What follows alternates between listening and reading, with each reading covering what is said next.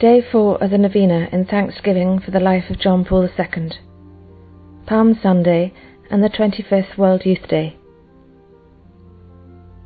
This quote from Pope John Paul II is from his apostolic letter in 1985 to young people, the first ever one, and it's referred to in Pope Benedict's message to young people today. It is also my hope that after you have made the discernment of the essential and important questions for you youth, for the plan of the whole life that lies before you, you will experience what the Gospel means when it says, Jesus, looking upon him, loved him. May you experience a look like that. May you experience the truth that He, Christ, looks upon you with love. He looks with love upon every human being. The Gospel confirms this at every step. One can also say that this loving look of Christ contains, as it were, a summary and synthesis of the entire good news.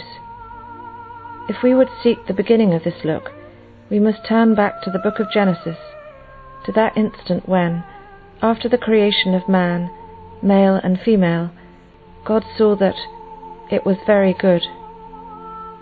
That very first look of the Creator is reflected in the look of Christ, which accompanies his conversation with the young man in the Gospel.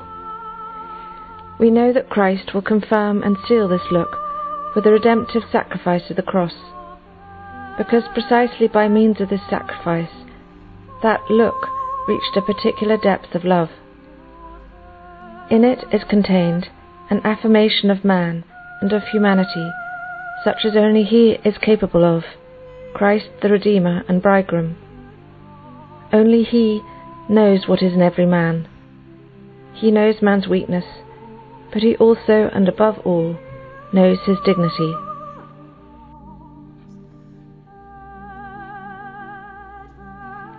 Let us pray. O Lord Jesus Christ, you are our future and our hope. In you we live and love and work. Make us witnesses of your word, mirrors of your goodness, friends for each other, light in the darkness, comfort for those suffering, and a place of grace for all who seek your face, O Lord. O Blessed Trinity, we thank you for having graced the Church with Pope John Paul II, and for allowing the tenderness of your fatherly care, the glory of the cross of Christ, and the splendour of the Holy Spirit to shine through him.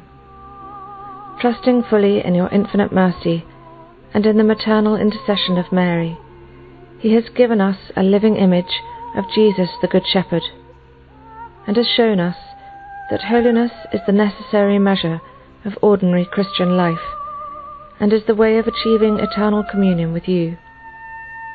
Grant us, by his intercession, and according to your will, the graces we implore, hoping that he will soon be numbered among your saints. Amen.